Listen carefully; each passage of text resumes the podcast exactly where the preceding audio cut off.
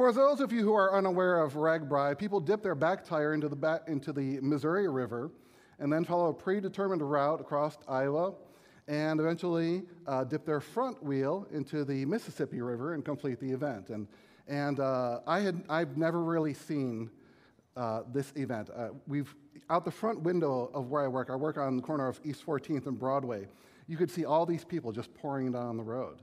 And, and I, I started wondering how many of the people who start the race, or the ride, so to speak, complete the ride? And so I Googled it 75%. 75% of those who, who start the ride finish the ride. And that's really pretty good. I don't know if that, can, if that includes everyone who's riding on the beer bus or not. I don't know. Um, but uh, 75%. Um, a couple months ago, I ran into another statistic which, which really made me sad, actually.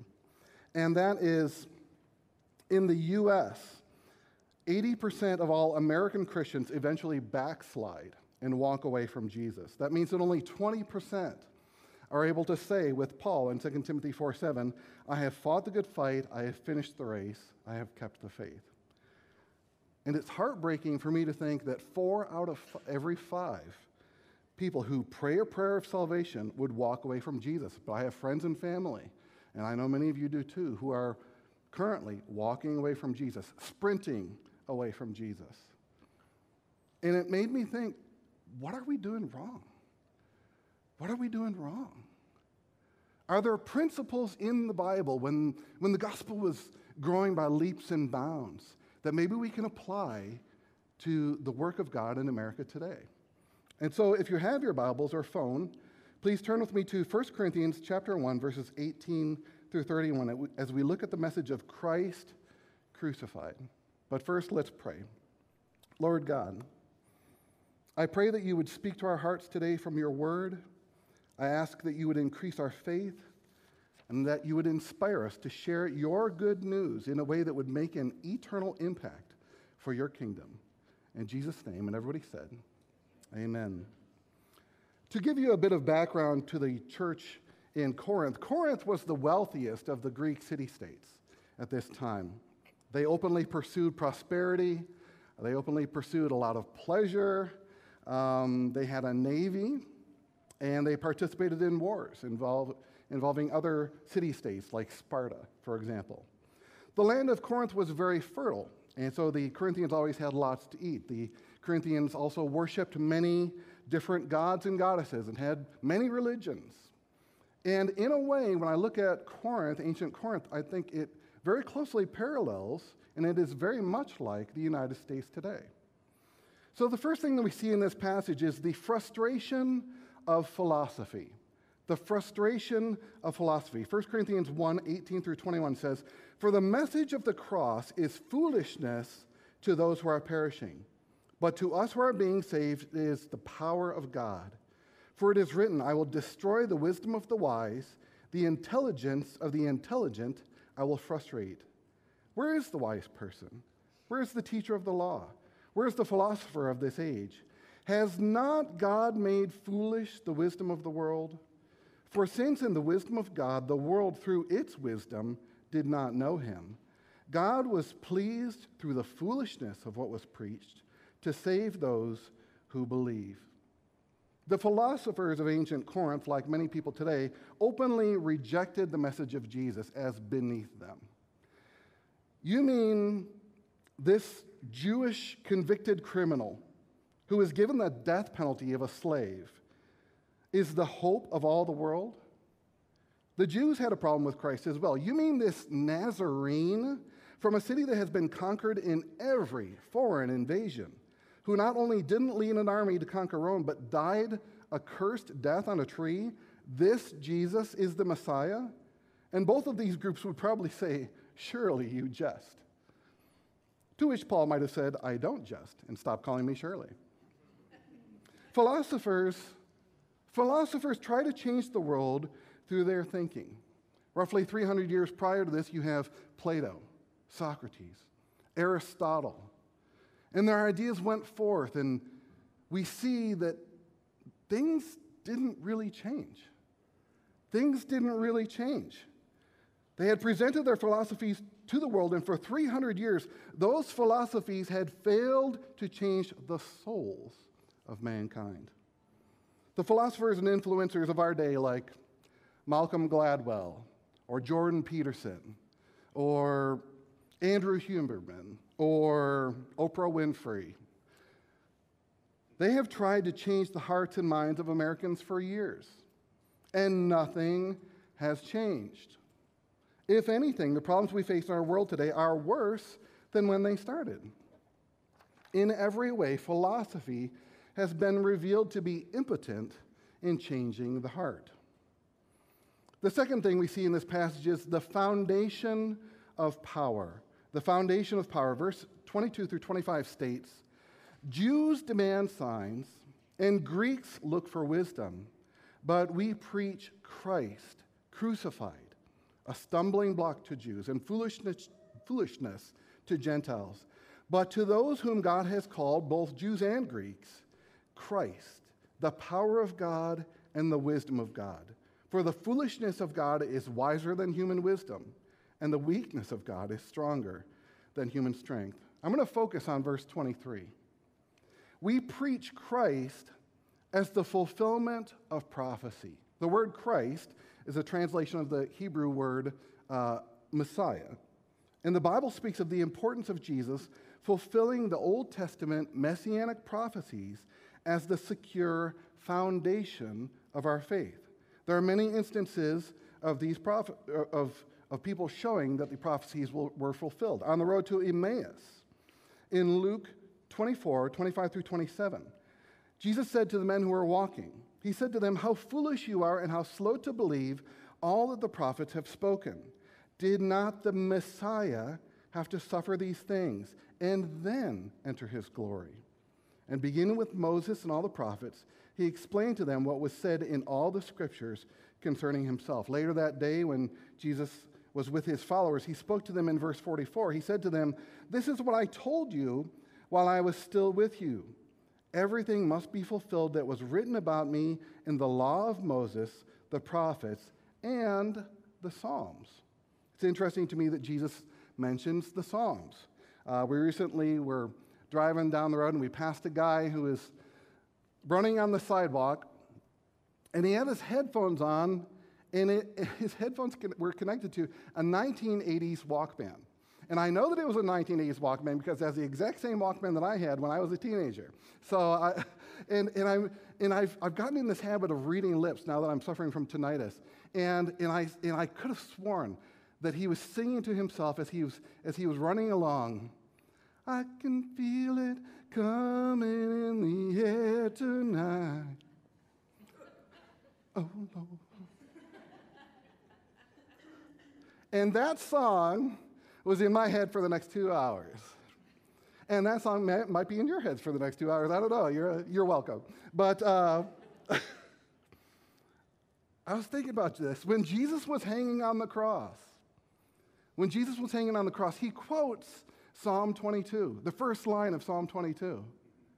My God, my God, why have you forsaken me? And maybe some of the audiophiles in the crowd who are watching this crucifixion had that song running through their head the rest of these of, until he died, and maybe even long after that. And maybe they're realizing, oh my goodness, the lyrics of this psalm, this is what's happening right now. The messianic prophecies were being fulfilled right there and then. That Jesus was mocked, that he was very thirsty, that he was scorned, that he was insulted, that his hands and feet would be pierced, that they would divide up his clothes and cast lots, something like modern dice, for his garment. And have you ever considered the odds involved? My dad was a math teacher. And so maybe this is just the way that my mind works, but I just want you, to think about this for just a second. What are the odds involved? What is the probability that this would be happening? A, a mathematician named Peter Stoner, which is a great name, although I can't complain about names. Uh, Peter Stoner computed the odds of Jesus fulfilling just eight, just eight of the messianic prophecies.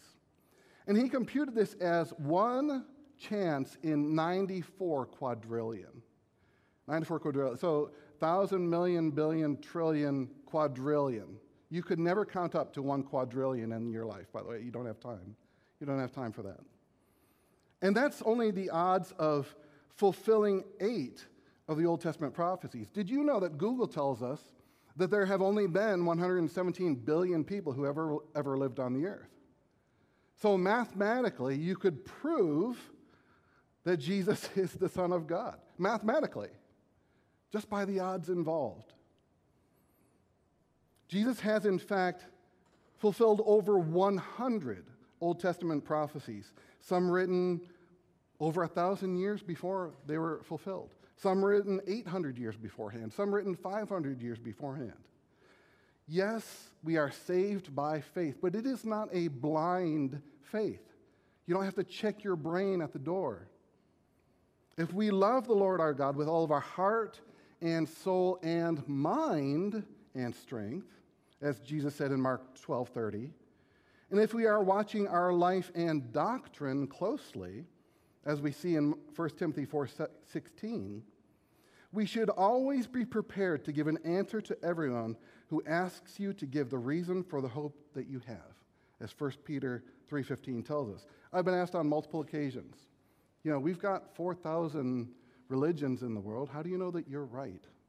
And I tell them, fulfilled prophecy. Fulfilled prophecy. It's a unique phenomena. R.S. Foster has made a detailed study of comparative religions versus the prophecies of the Bible. And in his book, The Supernatural Book, he comments no well accredited prophecy is found in any other book. God Almighty Himself offers this as proof, fulfilled prophecy as proof of the reliability that He is truly God and the reliability of Scripture. Isaiah 41, 22 through 23 tells us, excuse me, tell us, you idols, what is going to happen.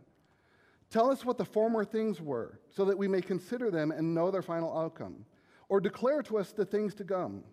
Tell us what the future holds so that we may know that you are gods. He's challenging these other idols, these other religions. Okay, where's your prophecy?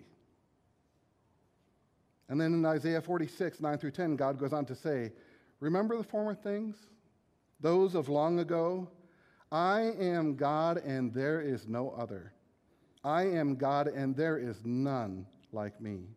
I will make known the end from the beginning, from ancient times, what is still to come. When God showed this to me, I wanted to know during the time in church history when the, when the gospel was just growing by leaps and bounds, when it was spreading most rapidly, is this the message that was preached? And I found a lot of verses implying that it was. In John 1:34, John the Baptist said, "I have seen and I testify that this is God's chosen one." In John 20, verses 30 through 31, the apostle John states the purpose for writing his gospel. Jesus performed many other signs in the presence of his disciples, which are not recorded in this book, but these are written so that you may believe that Jesus is the Messiah, the Son of God, and that by believing you may have life in his name.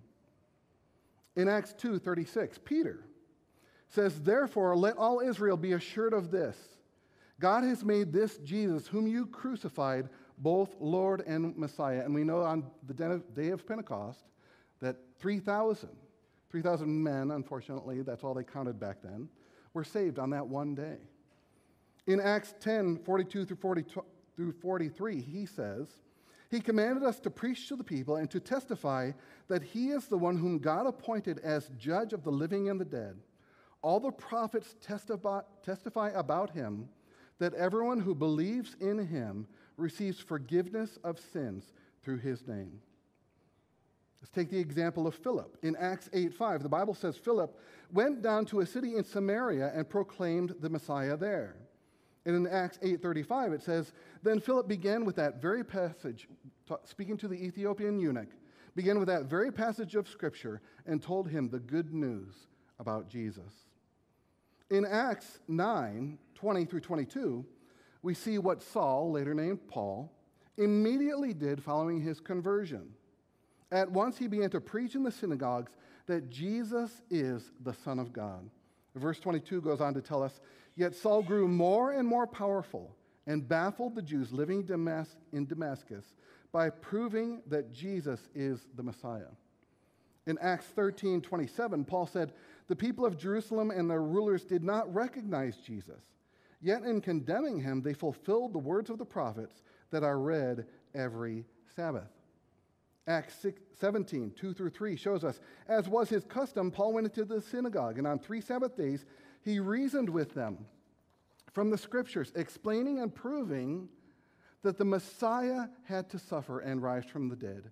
This Jesus I am proclaiming to you is the Messiah, he said. Acts 18, 4 through 5.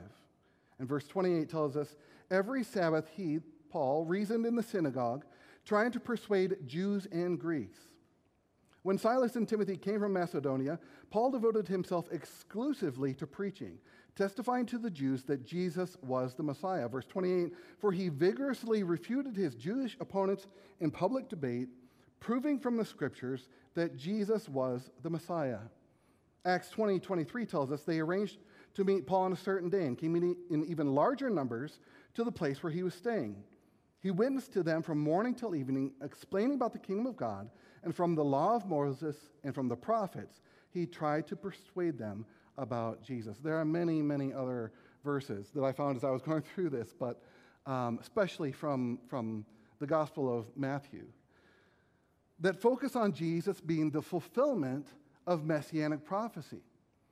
But I have been through many different uh, formal types of training, classroom situations where they are teaching you how to share your faith. And telling people that Jesus is the Messiah was never a part of any of that training. And I think we're missing out on something. I think we're missing out on that as a key piece in our sharing with other people because without the fulfillment of Scripture, we're just one out of the 4,000 that's out there. You know, let's sit down at a buffet table. I'll take a little bit of Jesus, a little bit of Buddha, a little bit of Confucius. Yeah, I'll just kind of make my own plate. No. Jesus proved, God proved that we're right. And some of you maybe were doubting, maybe like John, John the Baptist. Is it, are you really the one who was to come? And maybe you just needed to hear today, yes, we're right we're right. And the proof is the fulfillment of prophecies. So we preach Christ as the fulfillment of prophecy. We also preach Christ crucified, Christ crucified as payment for our sins.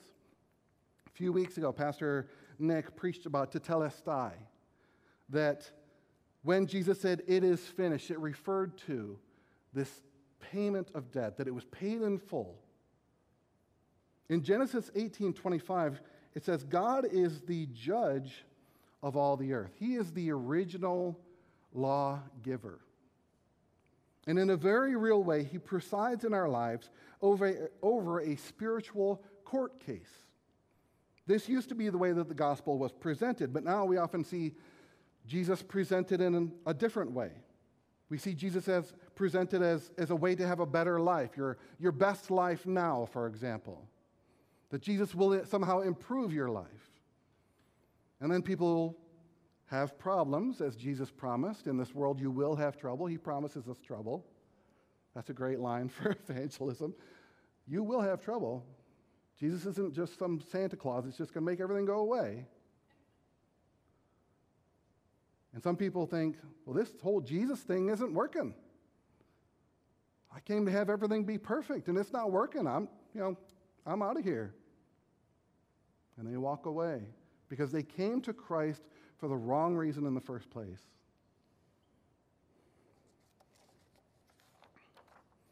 When people experience difficulty, some wander away from the faith, and we have stopped using the law for the purpose that it was designed. Romans 3:19 shows us the purpose of the law. Now we know that whatever the law says, it says to those who are under the law, and Believers are not under the law, believers are under grace. But unbelievers are still under the law. Now we know whatever the law says, it says to those who are under the law, so that every mouth may be silenced and the whole world held accountable to God. In the morning, when the mirror's all fogged up from getting out of the shower, I normally will clean off just a little space right in front of my face because I really don't want to look at the rest of myself in the mirror. Okay? Just, just being honest. And then we had, and then we had picture day at work. And I wasn't feeling good, and they said the attendance was mandatory, and I was trying to get out of it, but I couldn't. And it was one of those Northern Australia kind of pictures, you know, where it's just from the waist up, you know, they don't, don't really care what's down under. And um, so, you know, kind of like, kind of like the Zoom meetings during the, you know, for those who had home offices uh, during the pandemic. You know, it's just from the waist up. That's all you're going to see, okay? It doesn't really matter if you're wearing pajamas or anything, it doesn't matter. So, um, so I took my picture and they emailed me the photo. And, and my first reaction is, wait, who's that? Who, I didn't even recognize myself. Worst picture I have ever taken in my life. My second reaction is, oh no, I'm going to have to get a new job. because that picture is attached to every single email that you send, and there is no way I am sending that picture out to everybody who I'm sending emails out to. I'll just text him from now on. Maybe I'll just call. Maybe we'll just do a face to face. I'll just walk over to you. I'm just going to stop doing emails from now on. The Bible says the law is like a mirror that shows us the sin that God sees when he, look, when he looks at our heart. It reveals all of those down under things we hide from our friends and our family and those things we even avoid thinking about ourselves in our own life. When we present the Ten Commandments to unbelievers, God uses that to convict them that they are sinners in need of salvation from God's judgment to come. As believers, we're not under law, but under grace. But 1 Timothy 1 8 through 11 tells us this The law is made for sinners we know that the law is good if one uses it properly. We also know that the law is not made for the righteous, but for lawbreakers and rebels, the ungodly and sinful, the unholy and irreligious, for those who kill their fathers or mothers, for murderers, for the sexually immoral, for those practicing homosexuality, for slave traders and liars. What? Liars? That's in this list? Lie. You know, you mean that little white lie that I told puts me in this list? Yes. And perjurers. And for whatever else is contrary to the sound doctrine that confirms, conforms to the gospel concerning the glory of the blessed God, which he entrusted to me. In fact, the Bible goes on to say in James 2:10, "For whoever keeps the whole law and yet stumbles at just one point is guilty of breaking all of it." Oh, Darren, that sounds pretty harsh. I don't want to condemn someone and turn them away from Jesus. And I hear that. But if someone was suffering from a disease and you were able to diagnose that disease, you would lovingly tell them that they needed treatment. In fact, one of the most loving things we can do is to show someone their true spiritual condition.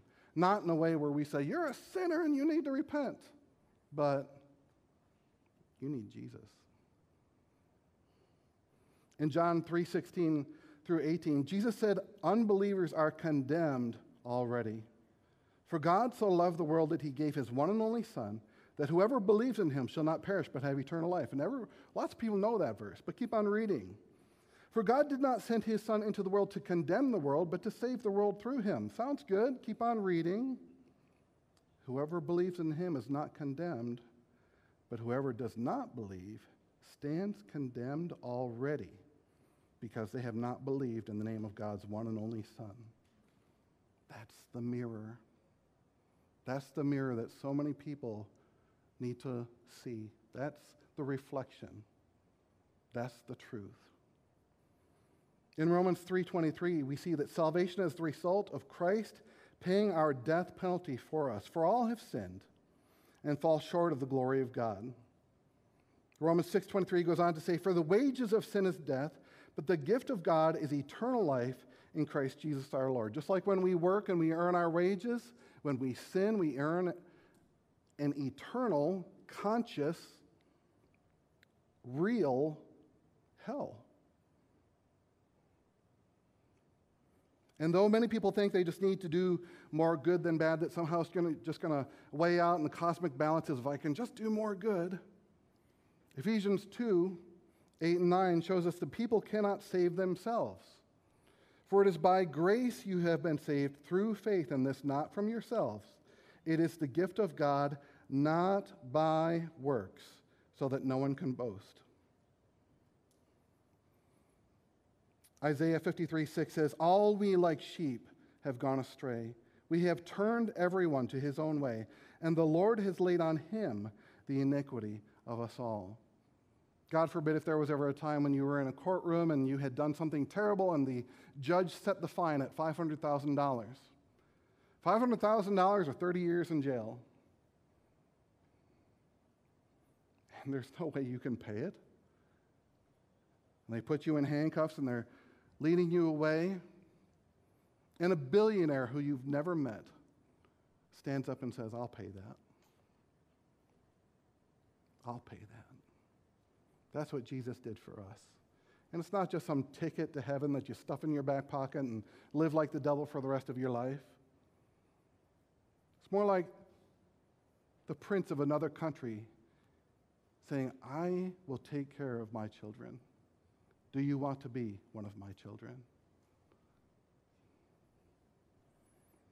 Which leads us to the final point of this passage the foolishness of pride.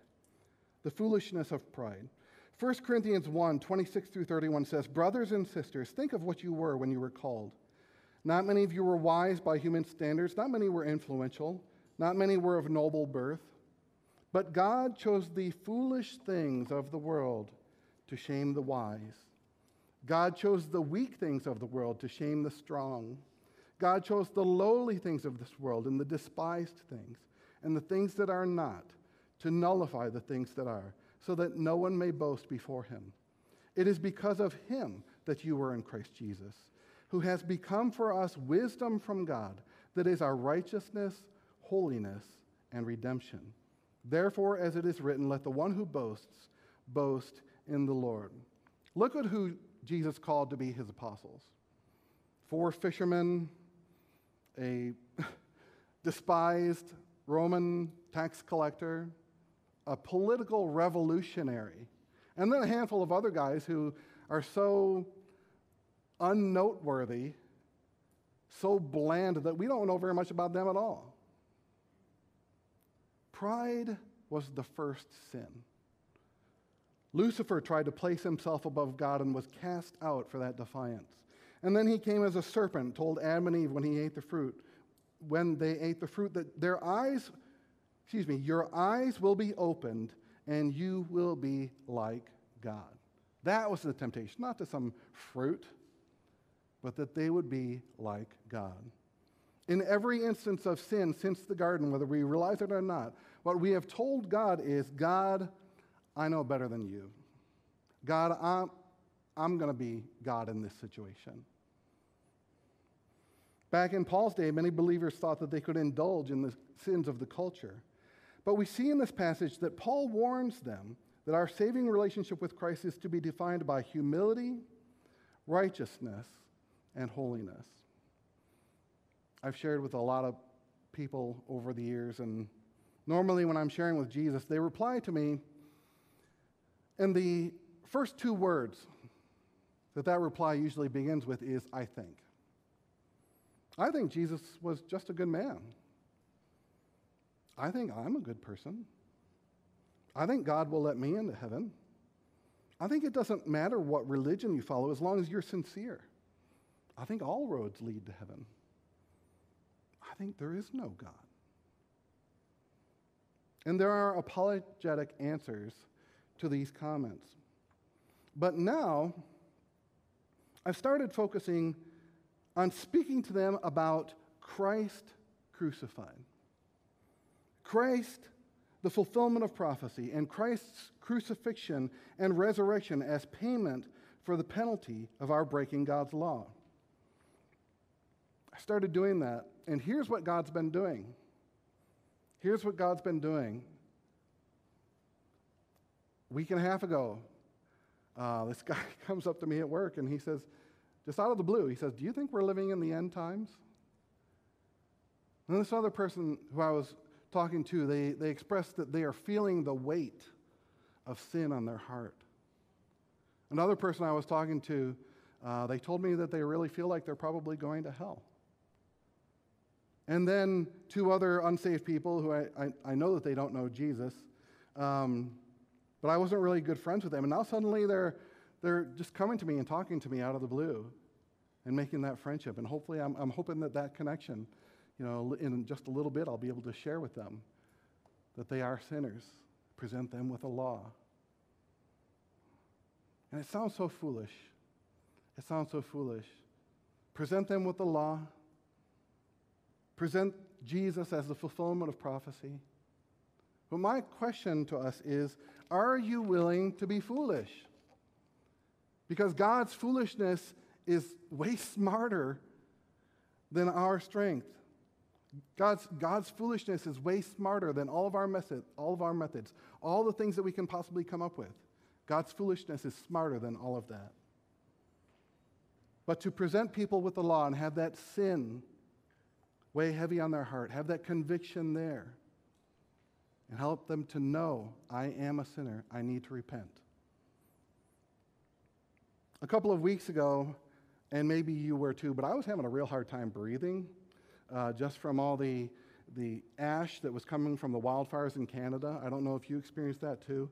Um, but later I was scrolling through Google on my phone and I saw all these issues in which Satan seems to be winning. We see it on TV or in movies like the one that just came out, The Sounds of Freedom, or on the internet or the news. And it struck me spiritually, we are breathing the ashes of hell. That's what's happening in our world. We can address the issues, and we should, but deep down, people just need Jesus. Maybe if we present Christ crucified to our unsaved friends and family, we can begin to see the trend in backsliding reversed. That's my hope and prayer this morning. I know God's been speaking to me about this. I don't know if God's speaking to you about this or not. I've done my best to bring you to the foot of the cross. And I'm just going to leave you there. Maybe you needed to hear that there is a reason that we can be sure that we know that we have eternal life. That it's based on this fulfilled prophecy, that we're not just one out of many religions out there. No, we have the truth. We have the only truth, and the world needs this truth. Maybe you're one of the 98% of believers who have never shared Jesus with anybody else. Only 2% of believers ever share their faith. I want to see that number increase.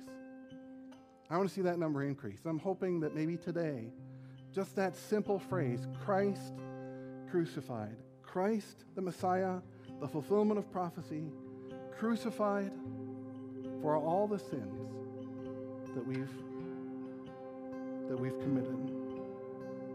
I'm hoping that maybe that simple message is something that you can just take with you and share with your friends and family. Maybe you don't know Jesus. Maybe today is the day when you're like, wow, there's a whole lot more to this than I thought there was. I didn't know if Jesus was just this good guy or not. I, I don't know. Maybe today you're faced with the truth of the incredible way that God has, over the centuries, woven this fabric of faith that He's brought you to this point in time where you realize, wow, this really is true. And you're confronted with the reality of all your down under kind of sins, all the stuff going on beneath the surface. But you know God sees it. And you know that you need forgiveness. You know that you need to follow Christ. Maybe today is the day when you, when you tell Him, yeah, I need that. I need you, Jesus. I don't know how God's speaking to you, but if He's speaking to you, talk back. Talk back to Him. We preach Christ crucified, and I hope you will too.